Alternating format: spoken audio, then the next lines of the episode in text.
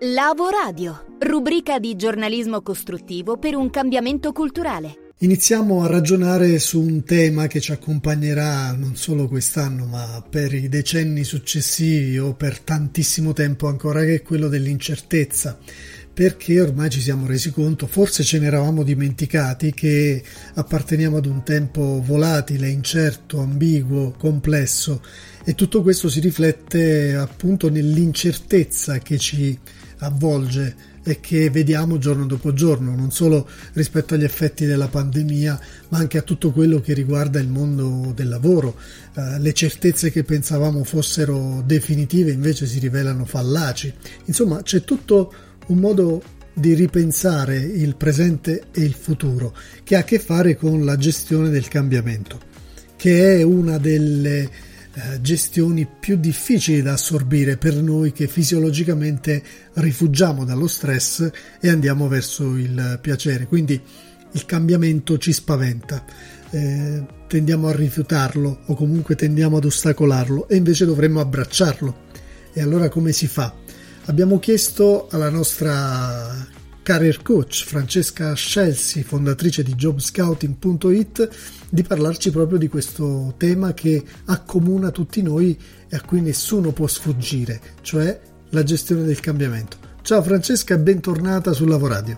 Buongiorno a tutti gli ascoltatori di Lavoradio, eccoci qui anche quest'anno, nel 2021. Oggi voglio mm, lasciarvi una, una pillolina, una, così, un approfondimento sul tema del cambiamento perché penso che, ehm, come dire, sia abbastanza evidente che il cambiamento è l'unica costante, come diceva il Buddha, e quest'anno, insomma l'anno scorso è stato veramente inequivocabile rispetto a questo tema.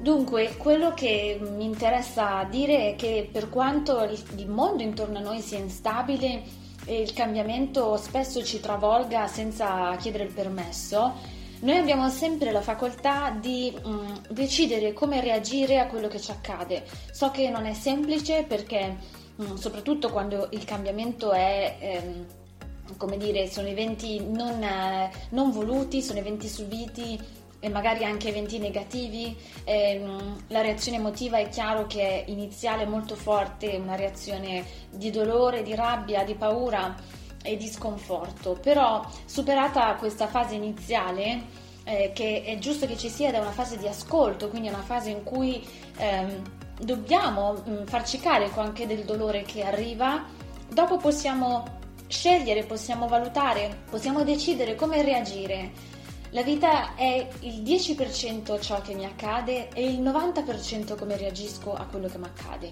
Quindi lavoriamo sul 90 e non sul 10 perché quel 10 chiaramente non è, non è sotto il nostro controllo. Spesso poi il cambiamento arriva dall'esterno, come in questo caso, però alle volte il cambiamento invece arriva anche dall'interno, no?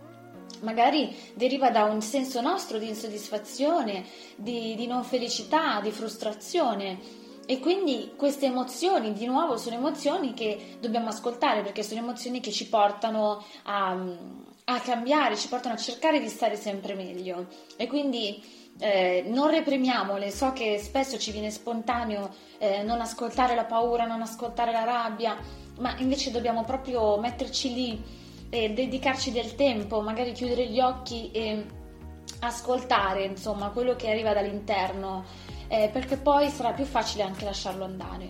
Bene Francesca, dunque antenne ben dritte per captare quello che eh, succede all'esterno di noi e orecchie molto ben puntate all'interno per captare i segnali che il nostro corpo, la nostra anima, la nostra mente e il nostro cuore ci manda.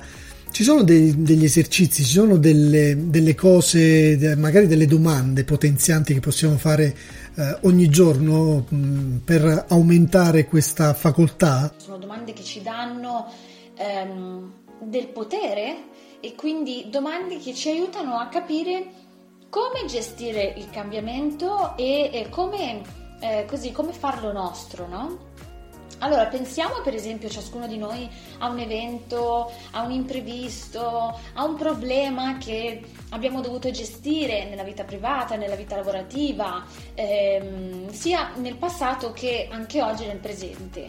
E chiediamoci che cosa posso imparare da questa situazione oggi. Quindi qual è l'apprendimento? Cosa posso imparare? Cosa questa situazione sta cercando di insegnarmi? E poi ancora, in che modo posso uscire migliorata, migliorato?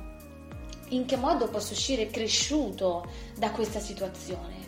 Quindi focalizziamoci sempre su quello che è sotto il nostro controllo, l'apprendimento è sotto il nostro controllo, i pensieri, le nostre azioni, questo è tutto sotto il nostro controllo e sono cose che possiamo fare in reazione a quello che accade, in reazione a quello che ci capita dall'esterno. E poi chiederci come possiamo sfruttare questa situazione per, per migliorarci, per uscire migliori, eh, che siano le relazioni, che sia il lavoro, che sia la relazione che ho con me stesso, eh, qualsiasi miglioramento insomma va bene.